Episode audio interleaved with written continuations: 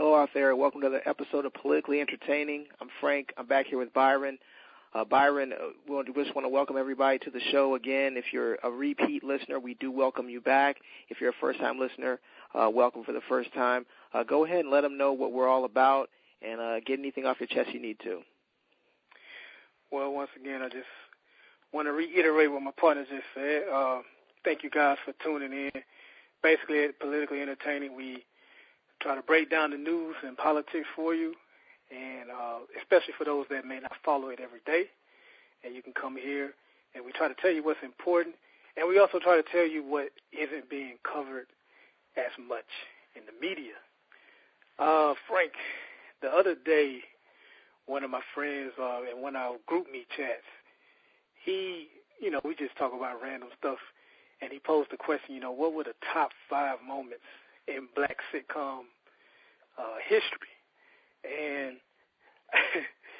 my first three picks were like unanimous, and then the last two was kind of more debatable. But what I came up with was uh, a different world. Dwayne Wayne interrupting the wedding. You know when Whitley mm. was supposed to marry Byron. Mm. Uh, when Will Smith on Fresh Prince, when he the whole dad episode, when mm-hmm. his dad comes back and leaves or whatever.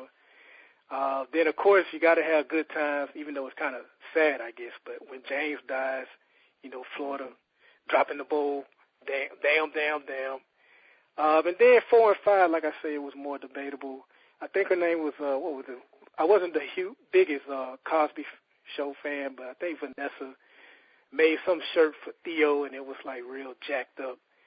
And then of course uh, Martin, which was one of my favorites growing up, when he proposed to Gina, the real proposal when he had Brian McKnight there and stuff. Uh, so, what, do you think you can come up with a better list, or you agree with that list? What you think? I I, I got we, we're we're we're right here on the Fresh Prince. I think everybody who even if you didn't have a if you had a dad didn't have a dad, that's just an episode that touches everybody. I do have a different world on, on my list, although not the episode you think. Um, I think the episode that where it was a very very um, racially charged episode where uh, I think it was um, Dwayne Wayne and, and and Ron went to a game and they got into yeah. an altercation with two white guys and I they were they were trying N- to spray paint N-word. the N word on their Yeah. car and they ended up going to jail and they kind of went through a, me- a mediation through the episode and they kind of came to the understanding of you know the both sides of the tracks but then the the messed up part was at the end of the episode somebody actually finished spray painting the N word on the car so it's just kind of like it's it's a, the cycle continues so that was an episode that stood out for me and then uh, the only other one I probably throw out there was Living Single. That was that was a show I used to watch um, with my sisters, and I think the first time that you saw Max and Kyle get together, that was kind of like whoa, because they was going at each other so hard, and then was all of a sudden they was like hooking up. So that first reveal on that was was kind of a uh, a good moment to me. So, but like I said, your list is your list is strong. Folks, if you have a better list, I invite you to go to politicallyentertaining.com or you can email us at info at politicallyentertaining.com. And if you think our list is whack or slightly better and need to be tinkered with a little bit, you know, let us know what you think. But it has to be a moment that you can automatically name and almost anybody will know what you're talking about. So, but yeah, that was that was cool, man. But I guess it's time to get into some politics.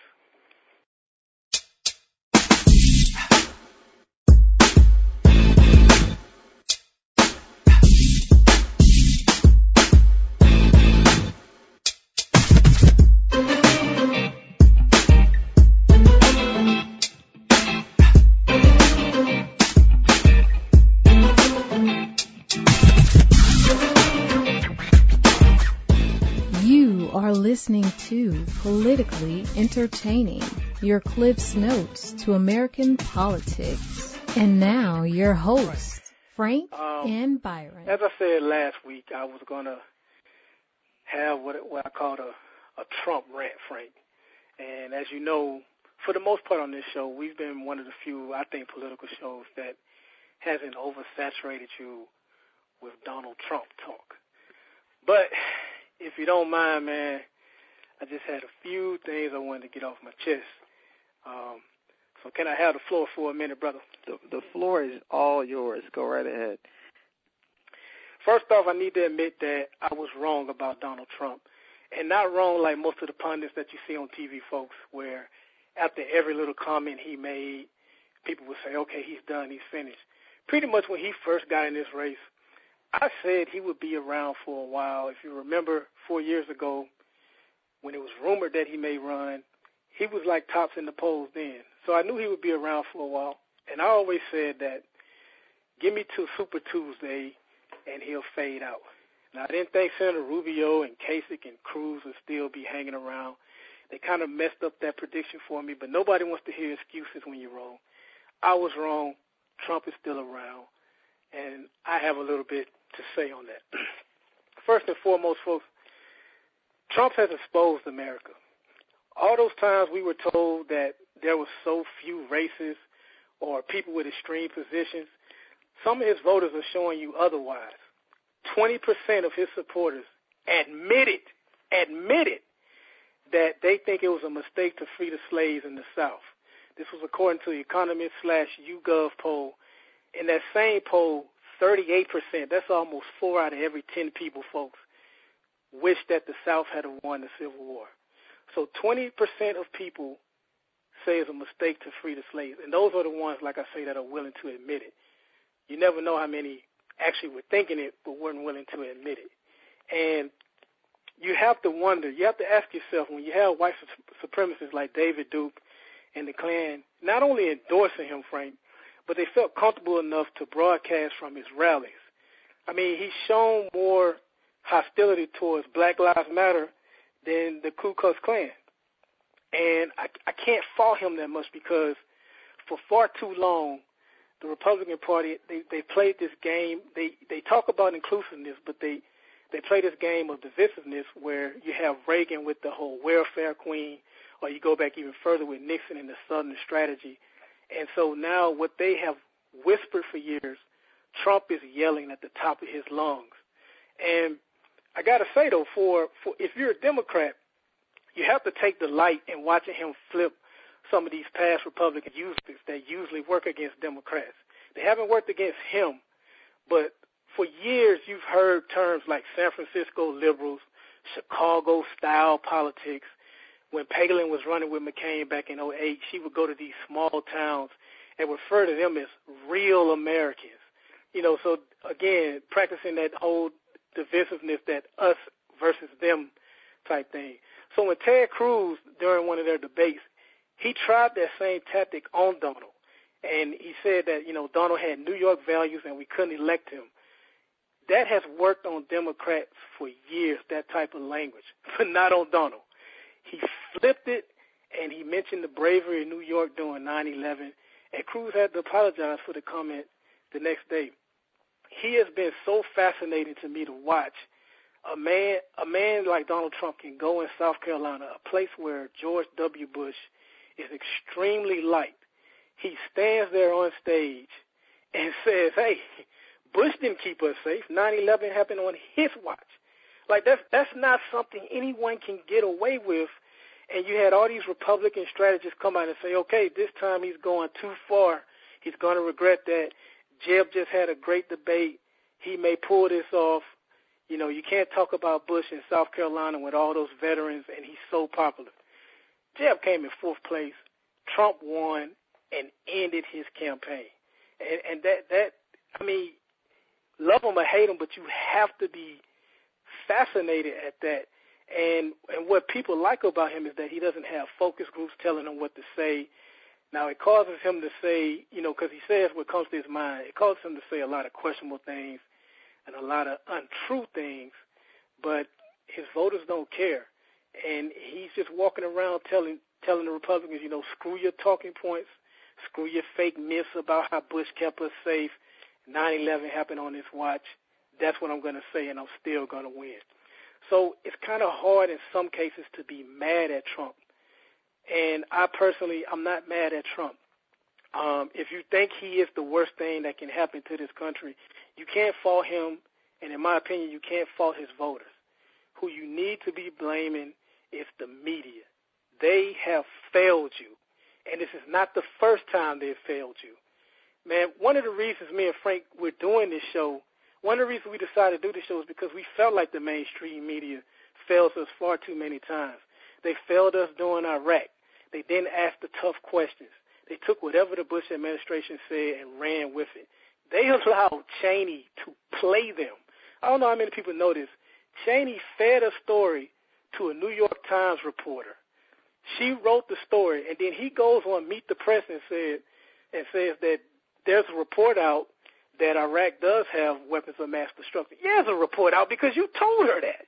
So he, he, he he's the source, and then he uses himself as his own source through her. And you had the rest of the administration on all the Sunday talk shows talking about mushroom clouds and drawing up this fear, justifying going to war for Iraq. And and the media let us down, and they're letting us down again with Trump. They don't they don't force him to answer tough questions. He gives an answer, but they usually make zero sense. And you know, Fox not long ago, it, it took eleven. Count them, folks. It, it took eleven debates for us to finally hear about the Trump University and its lawsuit. Eleven debates. That lawsuit has been out there for like five years. And and I can't even credit the media for bringing it up during the 11 debate. If I'm not mistaken, Senator Rubio was the one that brought it up, and then they elaborated on it. So there's so many things that you can go after him, but what Trump does is he brings ratings, and the media they like those ratings, and they're just enjoying the show, and they're not asking the tough questions of this guy, and he's just cruising through this primary. He's built a fake persona in my opinion. He's not 100%, I'm not 100% sure he's as rich as he says he is. And he's certainly not self-made like he has many people thinking. I mean, Frank, if, if your dad gave you $200 million, you tell me what you could do with that after you've gone to some of the best schools. And he, he's very sensitive about his true net worth, too. You know, Comedy Central, they did a roast on him not long ago. And when they do these roasts, they usually ask the person, is there anything that's completely off off limits? Excuse me. And the only thing he said that was off limits was his true his true net worth, because he knows he needs people to think. He says he's worth ten billion dollars. Maybe he is, maybe he isn't. But I do know he needs people to believe that. He needs people to believe that. He needs people to believe that he's this tough guy that makes deals no matter what, always wins. Never mind the fact that he's bankrupted casinos. Trump Airlines fell. His his uh, whole real estate business went right before the whole real estate crash in 2008. It it flopped as well, but he gets to say these outrageous things, and he gets away with it. Other stuff he says is just flat out wrong. Yes, we do have a trade deficit in Mexico of about $54 million, but that doesn't translate to an extra $54 million that they have laying around in some bank to pay for some fence that he wants. I mean, he he started his whole campaign on immigration.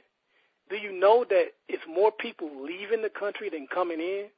But if you listen to him, you would think it's the opposite and, and Obama has actually deported more illegal immigrants than any president in history. But you won't hear him say immigration, while it may be a problem, it's not this huge problem that it was 10 and 15 years ago. Again, because of our economy and because of the way Obama has deported them, more are leaving, again, leaving the country, folks, than coming in. That's a fact that he continues to get away with you barely hear the media challenge him on that. Another lie he tells. He didn't ask any billionaires for money. He did. He asked Sheldon Adelson for money, and he asked, I believe it was either Norman Braman or Ken Griffin, one of them who they decided to back Marco Rubio, but he went to them. They didn't believe that he can win, or they just don't like him. Whatever the reason is, they just decided not to give it to him. And I guess I just wanted to do this, Frank, because this show is all about informing people and using our voices, and we want to be heard over the money in politics. We we believe at politically entertaining that an informed electorate is a powerful electorate, no matter how much money is in politics, or in this case, because he hasn't spent a lot of money on his campaign. we can rise above all the media attention he's getting. So if he's the person that you want to be president, then it, you well on your way. But if you're someone that does not want to see him president, we can stop that. And I'm talking to you, Bernie Sanders, Bernie Sanders voters. If he doesn't get this nomination from Hillary, you can't be mad and sit at home and say, "Well, I wanted Bernie to win, so I'm not going to vote on in November." In November, if you truly feel like Trump is one of the worst things that can happen to this country, you've got to use that power, people. And that's pretty much all I wanted to say, man. I just Bra- bra- bravo, sir. Um, you know, and, and that's and as Byron said, it's one of the things we we definitely want to encourage you guys to do is is to vote and to be informed and to understand, you know, what's going on. And and I believe that you know some of the points you hit on are very true. Uh, you know, in, in my opinion, you know, Trump certainly his net worth. He's a human Ponzi scheme. His his whole persona. It's you know built up on you know things that are, uh, in my opinion, very much uh, front loaded with you know he's got things that he shuffles things around. I had a, a conversation with a, a coworker. He he shuffles things around. He has some you know money here, but it's it's not as liquid as you'd like to think it is. He's not he's not a he's not a Saudi oil sheik, you know, where he's you know driving you know 50 white Benzes you know every day of the you know month or anything like that. He doesn't have that kind of liquid liquid cash, and I think some people think that he's this like you know like you said self-made guy who has all these great ideas that can fix things. And you know that's the, the thing that you know people need to understand also is the American government is not a business, and whether or not you agree that it should be more of a uh, less government, smaller government, or, or maybe larger government, it's not a business to be run on like a balance sheet and a profit and loss statement. So the idea that a businessman is going to fix what's going on in this country is very it's, just, it's laughable. Um, but you know, uh, to me, you you made, one statement that I think is is very interesting, and I don't want to stay on this too long. But you said if you think Trump is the worst thing to happen to America, I don't think that he's the worst thing that can happen in America because I think what's the worst thing that happened in America has already happened. I think that you've had the return of basically what looks like the the extreme white nationalist or you know party that is using now coming out and and being very at home with the with the basically the politics, the dog whistle politics, as they say, you know, that make America great, which means almost in code for put minorities back in their place. And people are very comfortable now uh, with that feeling. They they they feel like they've been overrun when, like you said, in reality, it's all just um, it's a myth. The immig- immigration is down, and certainly immigration from Mexico is not up. Uh, you know, and and so you know a lot. Of, and the thing is, most eh, most people don't realize that most illegal aliens that are here came on a visa that expired and then they just never left. Exactly. Yeah. So I think that I think also one thing to understand is this is something else you guys can look up in your free time, and I think it's called Safe Havens or Safe Haven Cities, and I may not be saying this correctly, but there's cities in America where they cannot cities, probably. sanctuary. I think it's sanctuary cities. Thank you, Byron. See, that's why Byron's here to correct me. Um, but but in all seriousness, there's sanctuary cities. Look up sanctuary cities. There's cities in in in this country that have existed for years prior to any of prior to your birth, likely. Um, and they and if you're in these cities, you cannot be questioned about your papers or about anything like that. So, as much as you know, maybe people talk about immigration reform on, on both sides. Then why are there sanctuary cities if we're so tough on immigration?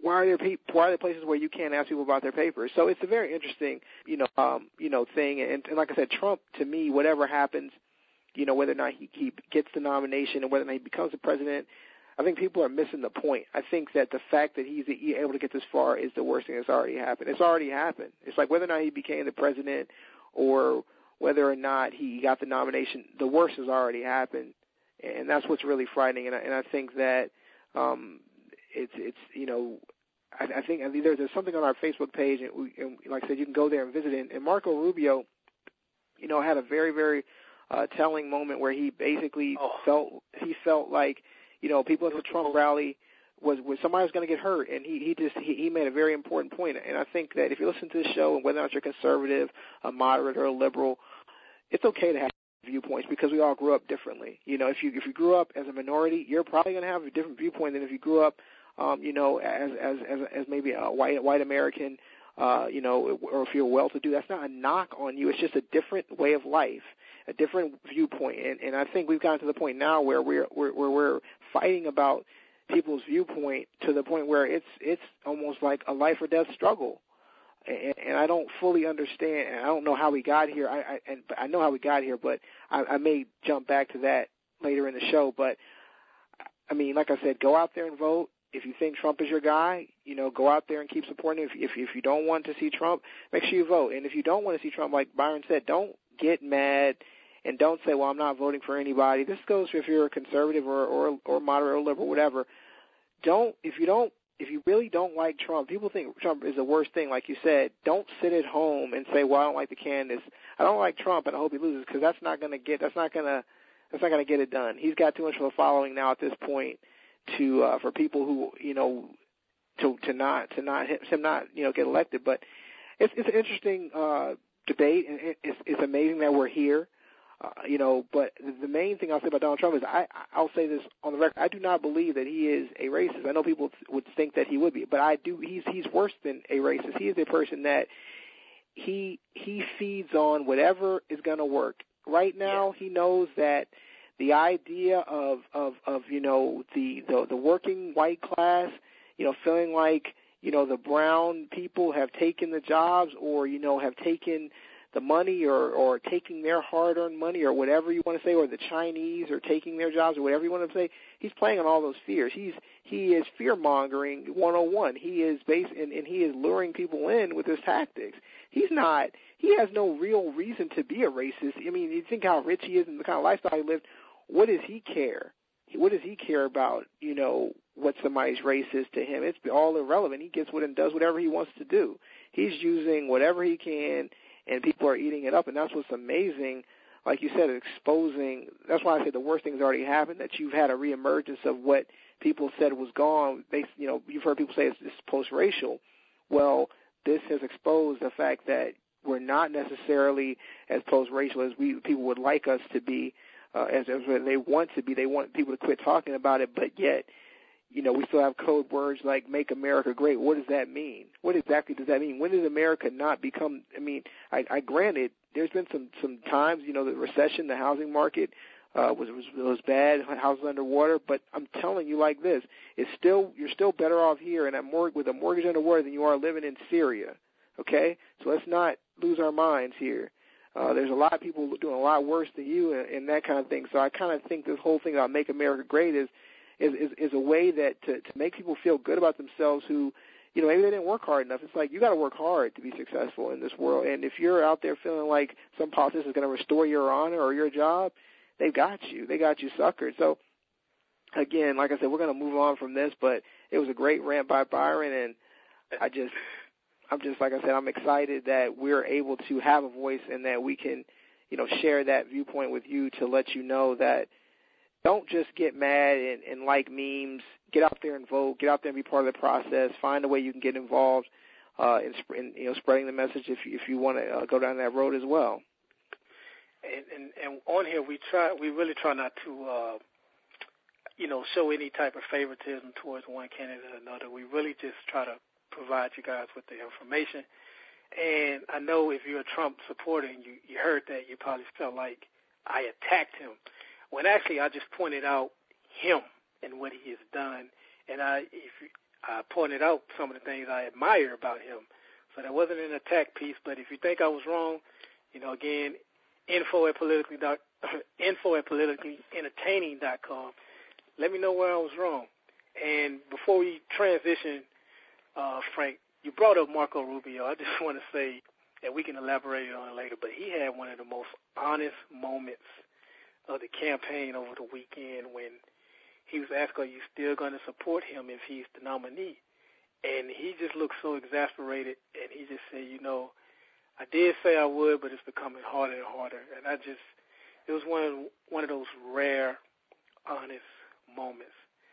Um, now well, we want to. You know, it's it's funny you say that. If Donald Trump has taught anybody anything, is that being honest is now become a virtue again, and you know, I, I give I, I, I give I give him I give I give credit for that. Where there's we've accepted positive speaking in code for years, and and I think that there's no more reason to be afraid. I, I guess my thing is don't vote for Donald Trump because you're afraid of him. Vote for the candidate you're going to vote for because you believe in what they're going to do. Because if you just are voting because you're afraid of what he's going to do, he's not going to really do anything that you think is going to happen. Just like the same scare tactics that were on the right, where it was like, oh my God, you know, Obama's going to take away all your guns. He's going to, you right. know, uh, you know, everybody's going to be on everybody's going to be on welfare. You're not going to you're not going to get a raise ever again. You know, the country's going to go in default.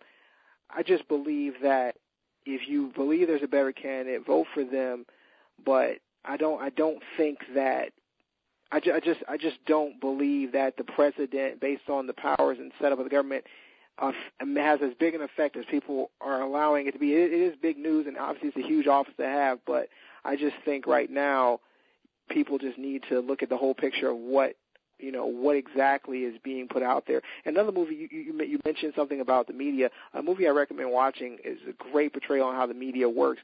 It's called Nightcrawler with Jake Gyllenhaal. It has nothing to do with politics or anything like that, but it is a great representation of how the media can manipulate and uh, you know how they work and what they do to to uh, get you to see what they want you to see. So I recommend checking that out as well.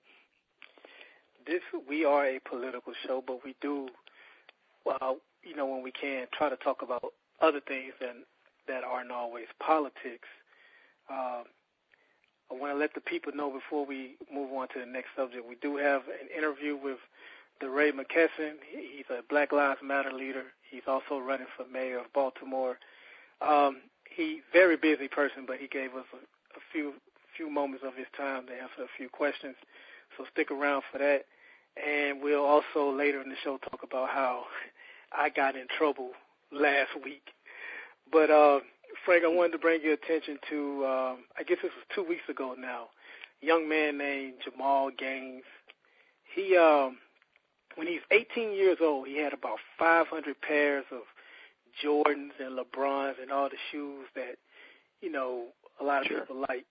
And he he wound up selling them, and he sold them for enough money to open up his own shoe store. Now the shoe store didn't last long; it wound up closing, but he didn't give up on his dream. He worked at FedEx, and then in 2013 he was able he saved up enough money to where he was able to reopen the store in a different location. Jamal Gaines two weeks ago was murdered uh, in Rahway, New Jersey, and just I know I know what some people may be thinking. Rahway is not one of those you know cities that has a lot of homicides. In fact, this was their first homicide of the year and I want to say last year they only had two or three. So it's not one of those urban neighborhoods with a whole lot of crime. And I don't know, you know, when I last read up on the story, Frank, it wasn't a lot of information, so I don't know exactly what the motive was or what kind of suspects they're looking at. But it just got me to thinking about, you know, I was hoping that somebody saw something and would tell, and it got me thinking about the whole no snitching thing which is very prevalent in our community. And I just I just wanted to know what is your definition of snitching? Like, how do you feel like it impacts our neighborhoods? Well, I mean, I think it's a very, very tough, um, a tough situation for when you, and, and obviously we were our thoughts and prayers are with the with the Gaines family, and it's a terrible thing that happened to this young man. Uh, with that being said, you would, even though it's very difficult on the community uh, when this kind of thing happens, because you you may know who did it, and then you know if you may say something that may be your life on the line. So I think it's a very difficult position for people to be in to say, well, yeah, you should tell the truth because you know it's the right thing to do. The right thing to do could get your family killed or get you killed. So I think right. that the the idea of no snitching is just something that is almost born out of the idea of well instead of it's just a it's just a saying. To me it's not it's not really something that people really want to do. I think the average person who sees a crime they'd like to report it and see justice done. For the most part i just think that it's it's some of these situations are untenable where the law enforcement can't protect the people. They say well yeah you can tell us and we'll protect you. I mean it's yeah you're going to move me out of, out of this situation into into witness protection. I mean it's it's very tough. So i think that what needs to happen in these situations is there are there that these things happen in communities where there's there's not enough leadership uh and and and the and the misfits uh and the criminals have taken control of the neighborhood. And so people are end up end up because maybe there is a, a you know a young lady or young man who saw what happened but they're too afraid to say it because they know that if you know the person who committed the crime comes knock on their door nobody's going to stand up for them and so it has to be a thing where people, put, you know, as a community, have to police their own neighborhoods and let, you know, not let this kind of thing happen. Where, okay, you know, you you did this thing, you made, you committed this crime, but we know who you are. We're, we're not afraid to take you down. And it's all, you know, to me, uh, you know, more of even a spiritual thing where, you know, there has to be somebody in the community who's at the heart, at the head, who can do that. I think you know, you hear the sayings like it takes a village to raise a child. I think that we we we lost that in this country. It has nothing to do with you know your race, your class in particular. It just has to do we're not we're not as close. We don't have the the, the communities we had before. You know, we're, we're on Facebook. We do we tweet, we do all this stuff all the time, but we don't have the closeness, the ability to just you know step in and stop these situations. So I think that the whole snitching thing is just a saying, and, and that's fine. But and I think for the most part, people want justice. I just think they're scared, and I think that it's it's an untenable situation when the community it can't really be controlled by the police. It has to be controlled by the elders or or somebody in the community who has control to say we're not going to tolerate this kind of thing happening to to people in our in our in our community, no matter who you are and you know whatever whatever you do. And I think that's a tough position. Uh, um, is it, you know to if if you don't have if if it's like in a situation where if you've already been overrun by like like we talked about the criminals and the misfits, it's difficult. How do you take back control of your neighborhood? I don't know the answer to that. I haven't um I've, I haven't been um in that position, but I just you know like I say, you just want to you just want to have your prayers and thoughts with the family. You want to hope that if somebody did something, they would come forward, and that in general it's not cool. The whole idea of not snitching is not really cool. I think people try to romanticize it, but it's more of like a survival tactic. Let's not rom- it's not romanticized like oh you know don't stop snitching, don't snitch. I'm you know it's it's just one of those things where people are doing it probably to survive more than anything. It's such a foreign concept um, for other people to not cooperate with police. Like um, you talk to, because it's prevalent in, in the black community. So you know when I talk to some some white people that I know they they they totally don't get it, and I try to explain to them, you know, historically, it has backfired, and you you pretty much. So I don't need to really repeat any of it. You pretty much stated all of it. I mean, you're jeopardizing your life in a lot of those communities when you cooperate with police because a lot of times those cities they don't have the money to put you up in protective custody or or have police you know watch you and you become a pariah in your neighborhood and stuff so for many people, it's just much easier to to not cooperate, so they can just go about their everyday lives. The the perfect example I can give you for anybody that's a fan of The Wire, season four, Randy's foster mom uh, townhome gets burned when he cooperates. I don't even think it was with the police. It was like school administration or whatever. And that that was like based on a true story. Like that actually happened in Baltimore where they threw a Molotov cocktail in the woman's home and, and burned her. So, you know, for those that just totally don't get it, it's not so much as, you know, we, you know, black people hate the police so much that they just won't cooperate with them. A lot of times it's their safety. And until cities can guarantee the safety and protection of people, then there will always be that whole element of quote not snitching or whatever, but something my my friend told me a while ago. Civilians can't snitch. Okay, the only people that are snitches are people that are in the game. So, like Frank, if you and I are drug dealers, and I get caught, and they say, "Well, hey, we need you to help us catch Frank. What can you tell us?" That's snitching. But if you're a citizen working a nine to five and you see a drive-by in your neighborhood, that's that's neighborhood responsibility, and you need to make that call. So that that is the difference that I think gets blurred a lot with people.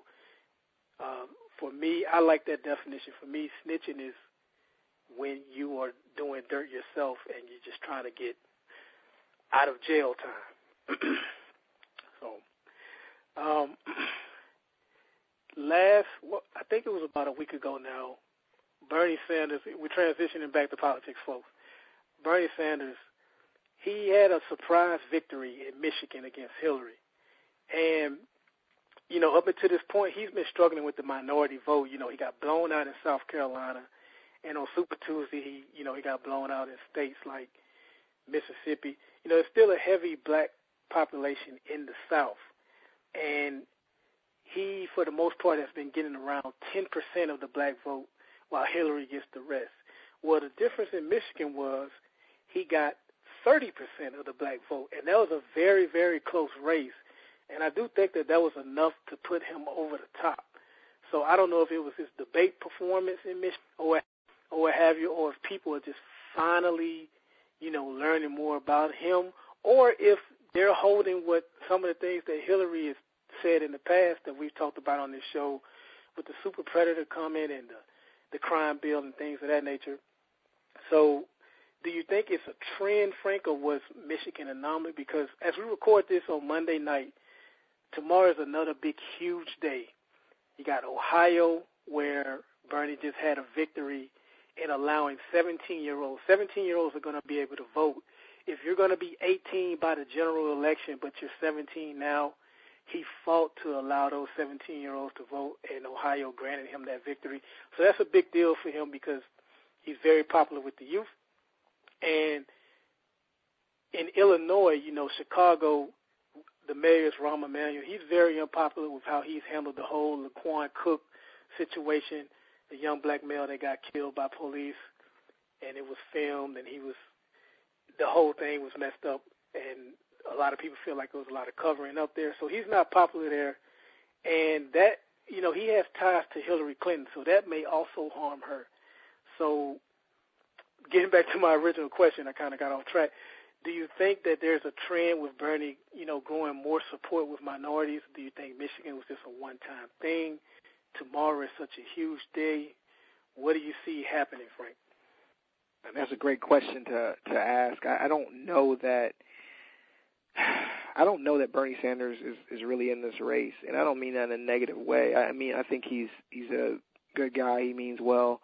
I just don't think he's going to make the connections. I think that the Democratic part of the reason why Trump is, is so popular, I, you know, we're bringing him up again. We're doing what the media, you know, does, but is because people are saying that it's so rigged, it's so establishment oriented they want to see something different. And I think that people that I think there are people that do support Sanders. I just think that there's not enough of the the Democratic establishment that's actually backing Sanders.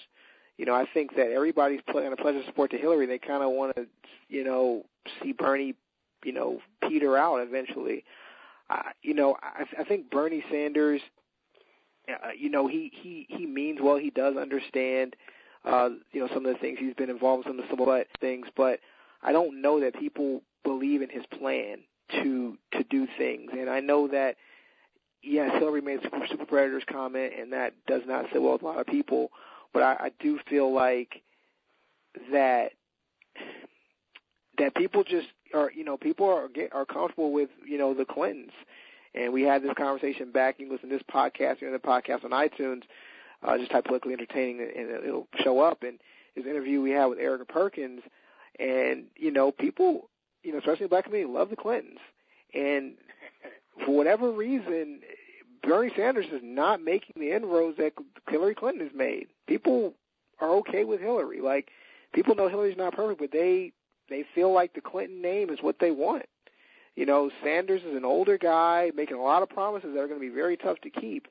And I think, you know, people are comfortable with Hillary Clinton, and that's just all I can really say. I think that she is going to win the nomination, and it's not going to be close. And I think Sanders is going to keep fighting because it's the kind of guy he is. But I don't see any way that he goes forward and he's able to overtake Hillary unless I'm missing something. I mean, he'd have to win almost every state from here on out, and then there'd have to be some changes of some of the super delegates. I'm not like I said, you're the expert, so just correct me if I'm wrong. But I don't, I don't know that there's a, a direct path to his victory, even if he wins tomorrow um, you know, what is it? You said Illinois tomorrow, and, and is there some other other other states tomorrow as well?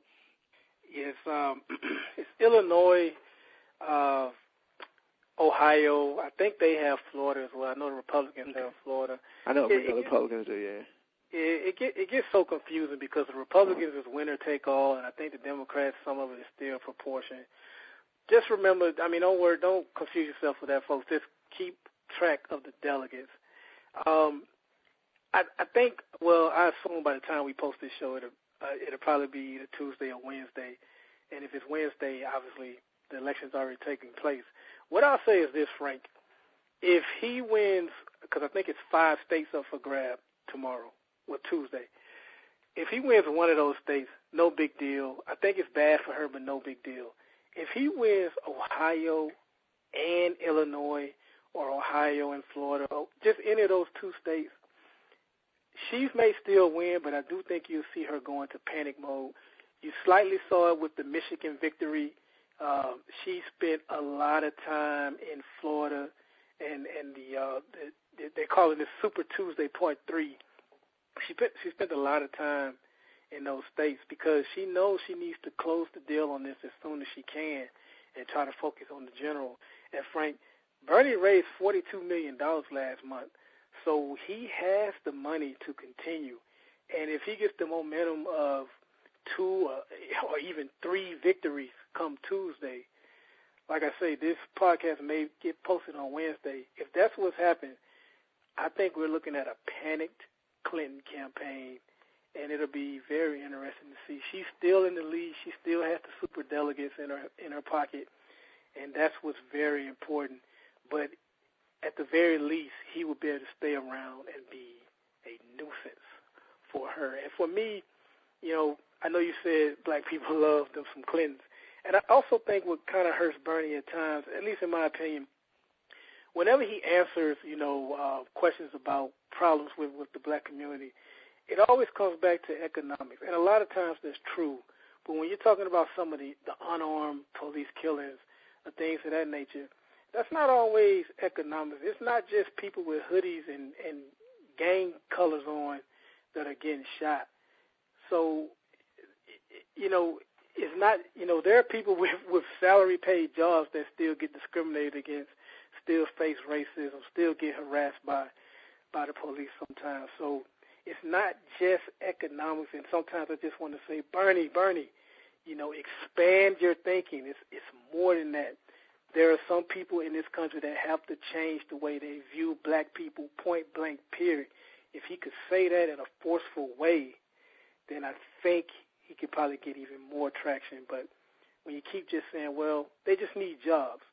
Okay, not, not everybody that gets harassed by police are jobless. There are a lot of people with jobs. There are a lot of people with six figures that get harassed, get discriminated against. Danny Glover couldn't catch a cab in New York. In fact, I have my own personal story of how I couldn't catch a cab in New York when I went to go see the Heat play the Knicks up there. And, you know, I reference Bomani Jones a lot. He's on uh, ESPN every single day, lives in a condo in Miami. When one of the realtors comes and shows a vacant condo, they go back down to the front desk and say, hey, there's a suspicious, a suspicious looking man upstairs. They come upstairs and it's like, oh, he lives here. That's Bomani Jones. This guy's making six figures. So it's not always just economics, Bernie, and that's if I could talk to him, that's what I would that's what I would tell him. Sure. I think we agree. I mean, I, I think Bernie Sanders has a huge uphill battle, and I think that again, it all comes back down to Trump. I think Trump, you know, Trump is uh, not not to use uh, an analogy here for sports, but Trump has turned to like Golden State it's like I know you, people watch the NBA. I, Hillary Hillary Clinton is like Cleveland to me. It's like they came in to the season, it looked good, right? They're a good team. They are a good team. I do think they are. But Golden State is is on another level, and I think everybody's scrambling to figure out how that it, they Golden State got so good. And I know that you know people are gonna say, "Oh, I don't want to compare Trump to Golden State," but what I'm saying is the same type of thing with momentum. I don't think that any candidate now, if you, if you just look at the lay of the land, they, they don't. None of them have the momentum that that Trump has, and I think you're seeing them squabble in battle. Um, and, and it's going to be very interesting when the general election comes. I I just am am, am very very interested uh, to see how this all plays out. We'll discuss later in the show how I got in a little bit of trouble from a pitcher. Um, But for now, uh, DeRay McKesson, uh, very busy man. Uh, he's one of the leaders of Black Lives Matter. He's running for Baltimore, and he sat down and loaned us a few moments of his time to answer a few questions. So listen up.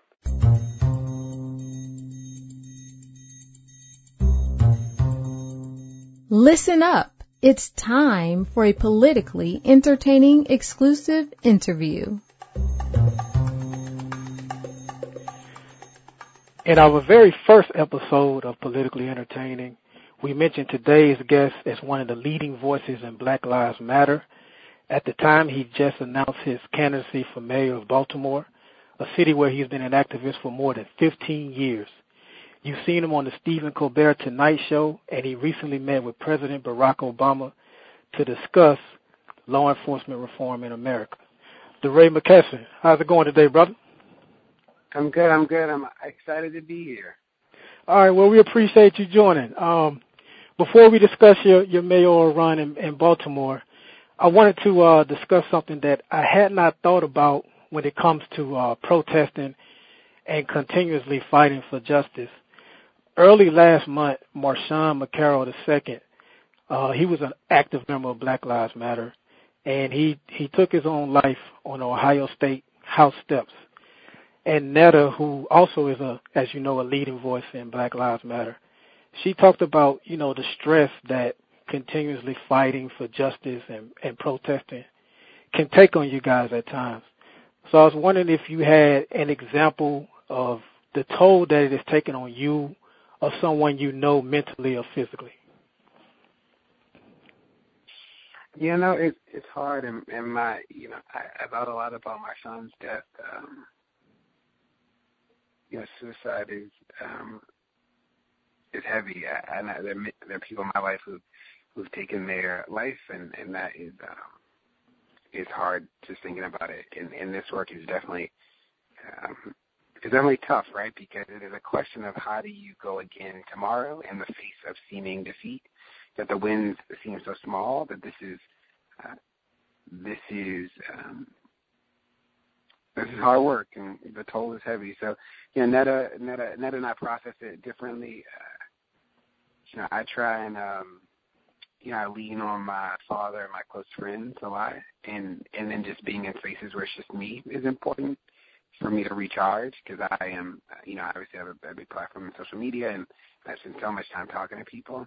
Right. But it's something that we all have to be mindful of. The self care is real, and your self care doesn't look like mine, uh, and there's not that the work the work is just really hard. It it is, and you know we just we just really see what the uh what the media shows us uh if we're not physically there. So it was just something that had never crossed my mind, and it just really you know magnified the efforts that a lot of you guys are taking. Um, you'd be hard pressed to find someone that doesn't have an opinion on Black Lives Matter one way or another. Uh, many of the opinions from many of the people can be pretty predictable. But were you at all shocked by some of the criticism from some of the older uh, black people, especially the ones that you know were around for the 50s and 60s when it came to the tactics of Black Lives Matter? You know, I remember in those early days when people did not stand with us and when people did not say what we were doing was just um, and, and many people have come come along since then. You know, I'm also mindful that we won't always agree about tactics and strategies, but we agree about outcomes. That we agree about the world we want to live in, and uh, and and we come with different like different ways of how to get there. And, and I get that um, that it doesn't help when we fight each other. Um, because the the challenge of changing structures and systems is such hard work. Correct. Now, we have DeRay McKesson with us today. He is running for mayor of the Charm City, Baltimore, Maryland. You can visit DeRayForMayor.com for more information. Um, what would you say are the top two or three things you'd like to fix in Baltimore if you become mayor? You know, so much of the way I think about this is what is the importance of having a strategy at the city level for connecting so many of pieces and work streams that are not connected. There's so many resources and such rich talent and culture here uh, but there's not a strategy right now uh, that, that connects them and that maximizes the impact. And then the second is, what does it mean that to uh, focus on issues at scale? We have 70,000 people addicted to substances. 40% of adults are, are not functionally literate. Uh, 25% of our pre-K students are chronically absent. So we have to start thinking about these issues at scale uh, and being doing that in public and helping people understand it. So when I think about issues that are front and center for people, those are issues of crime, safety, and education primarily. But also, we have to talk about homelessness and HIV and the environment and arts and culture if we're going to talk about how to make the city whole again. Okay.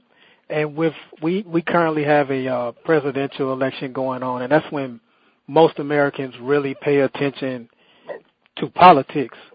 But can you explain why, you know, participating in local elections like for mayor or city council or even state legislation, why that's just as important, if not more important, to people when it comes to affecting their lives basis, their day basis?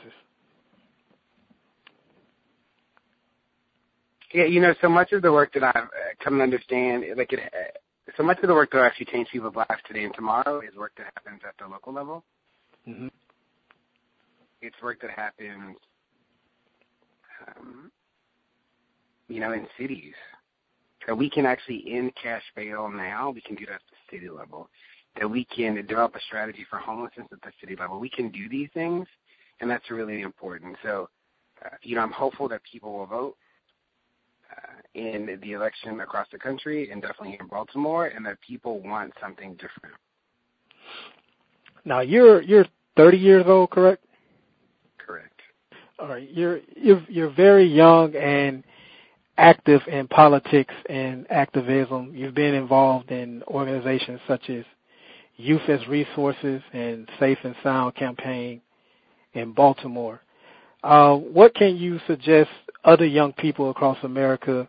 What are some things that they can do to create change in their respective communities? You know, it is about being. Um, some of this is about just being involved. Like, you know, so much of what we learned in protest, right, is that uh, is that people want to be in community with each other, and will be a new community with each other. So I think that, you know, it can start small. I am somebody who just, you know, got off my couch and ended up in St. Louis, and other people can do that too. Uh, and then there is something real about being a part of the political process, like pushing people. Politics is, uh, or protest is, is inherently political. We were, we are part of the process. We were a part of the process, uh, and people can, you know, tweet, Facebook, all that stuff to get the attention of people in power um, to push them to to do things that are right by people and to and to usher in a new world that is just. You know, I think that that stuff is mm-hmm. real. It sounds hokey sometimes, but it's so real. Um, you have definitely, uh, in my opinion, you've inspired a lot of people. I, I follow you on Twitter. Um, one of your one of your favorite sayings is "I love your I love my blackness and yours." Um, so you definitely have inspired people, and I think people look up to you. So we'll get you out of here with this this last question. For the people that may be somewhat concerned that p- political office may change you, what would you say to to ease the the, the worries of that? You know, uh, so much of what we've done over the last 18 months, so much of what I've done in my career is tell the truth in public. That that's real to me, and that doesn't change. The truth in protests is that systems and structures need to be better, uh, and the truth in running for mayor is that the city uh, can be stronger than this. That we are at a weak moment, but we don't have to be weak forever, and that it takes a mayor with a plan and a vision and a strategy to take us there. And I have that commitment to, to building relationships, uh, to working with other people, and to getting feedback. Uh, and people will see exactly um, what it means to honor this commitment to equity and justice in government. And I think I can usher that in. He is running for mayor of Baltimore. Uh, he is not, I repeat, not funded by George Soros or the Illuminati or any of the other rumors that you may have heard online. A lot like Bernie Sanders, he's accepting donations. You can go to DeRayForMayor.com that's derayformayor.com. And you can contribute any amount is great, but of course, you know, the more you contribute, the better. You can also learn about his platform more and about DeRay himself. And I just want to say that it's not just for residents of Baltimore. If you if you believe in this young brother and you want to see him make the changes that you think are necessary, I encourage you to go contribute as well. And who knows, he may inspire people in other cities to do the same thing to bring about the changes that many of us think that we need. Um, you can follow him on DeRay, on Twitter at DeRay, and um, he tweets a lot of good stuff. We want to thank you for your time, brother. Cool. Talk to you later. Okay. Good luck with the campaign. We want to thank DeRay McKesson once again for joining Politically Entertaining. Uh, we wish him luck on his uh, campaign for mayor. And uh, again, you can visit his website, derayformayor.com, if you want to learn more about him. And if you want to donate, you can also follow him on Twitter at DeRay. Well, before we get into how I got in trouble, Frank, I just want to make sure you knew about, um, you know, the the, the Mexican. Well, first off, the the former Mexican president, he already said what he had to say about Trump, and he used some profanity. I forgot what he said, but I think I think I seen the video. He said, and I quote, "We're not building an effing wall." Now we're a clean podcast, and you know we want you to be able to be a family. So, but yeah, it's it's out there, and he I think he said it on Fox News. He was he was very uh how would you say I don't know if upset, irate, maybe. Uh, he was he was he was livid, uh, and so and so like I said, I think that this idea of telling another country what to do doesn't doesn't play well. It never it never has, it never will, and certainly to try to basically troll a country into saying we're going to build a wall. I don't even know if people understand. Uh, you know, people that say we should build a wall. Do you, do you understand where how the Mexican American border, how big it is, how long it is, where it starts, where it ends? You know, it's not just like this little sliver in Texas. It's like it goes all the way around. Uh, you know, if you look at a map all the way around, like you know, the western part of the United States, it's very difficult to just be able to build a wall. I mean, how how high is it going to be? How tall is it going to be? Uh, you know, it's it's incredible that people even think that that's a viable option uh, for, for you know a, a way for border control. Border control. Yeah. So he is. Uh single-handedly damaging relations with Mexico, but I'm sure his supporters would say, "So what?" uh, but something else that we should probably start thinking about too. You know, a lot of times we talk about what happens if Trump wins. You know, you look at his rallies over the past weekend and how his supporters got into it with some demonstrators. We need to start thinking about what happens if he loses. You know, if he doesn't get that magic number to officially get that uh, Republican nomination and they somehow take it from him, you know, those supporters aren't just going to go away quietly. So that, you know, like you said, the worst has already happened when it comes to him. And you may be right because at this point now, it looks like it doesn't matter if he wins or loses. There's going to be some type of reaction. So don't know how we got here, but we're here, and we'll see how it, how it plays out, man. But I just don't think those people are going to go quietly. Um, so before we go, Frank, I wanted to ask you, man, do you uh, do you ever get in trouble with the missus, man? All the time. I mean, the only reason I get, the only reason I get in as much trouble now is because, like I said, I always say I'm a new father, so just been so hectic. So there's not as much time to really uh, get caught in the crosshairs when you got a newborn kind of just shuffling around. But I spent plenty of days in a doghouse previously. So last Monday, I uh, I went to NBC Studios, one of their studios in DC, uh, and I went to go watch the, the taping of uh, the Roland Martin show. Uh, TV One, they they rent uh, the NBC studios there, and they record there or what have you. So it was a, it was a cool experience. Got to meet some good people, and so you know I don't know if you noticed, but I was a I was a pretty big Terrell Owens fan when he was playing. I thought he was entertaining and whatnot. So I'm not a big reality show guy watcher. I mean, I'm not even sure I said that right. I'm not a big reality show watcher, and when he came out with his, it was called a TO show. I did watch that because you know TO fans seeing what he was up to and there were two young ladies on there, Kita and Mo, that were like his, I don't know, managers or handlers. So I'm there at the studio, and Kita, she walks by, and I'm like, wow, she looks familiar. I couldn't, you know, that show hasn't been on the air for about four or five years now. So small talk, and I realize who it is. So I'm like, oh man, me and my wife, you know, we used to watch that show all the time. Can I get a picture? So we take a picture, and I'm I'm excited or whatnot. I'm enjoying the whole experience or whatnot. So I send the picture to the missus, and I'm like, hey, you remember her? Hmm. Hmm.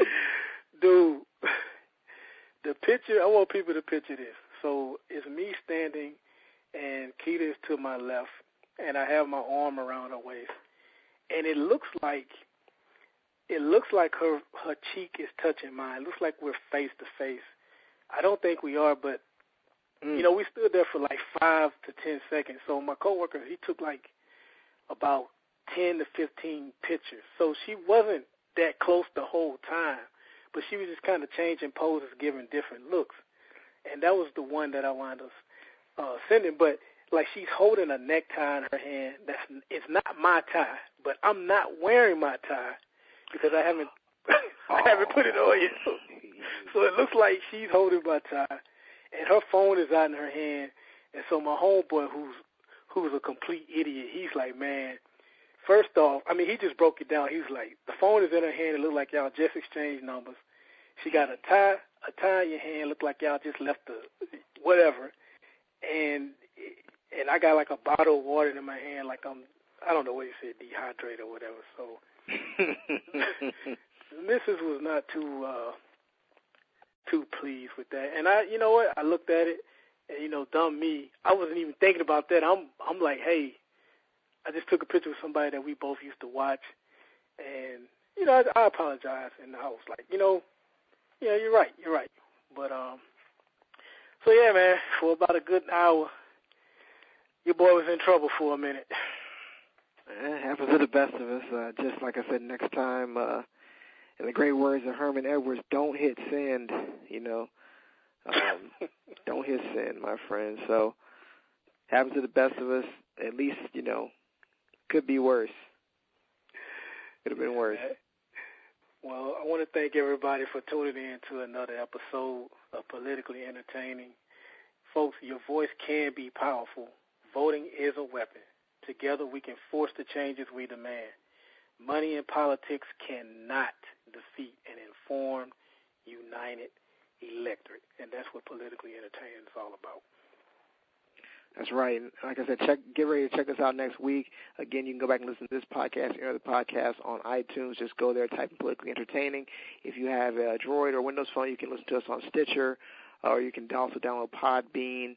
Uh, that app and find us there as well. Also, we're on Instagram at Politically Entertaining.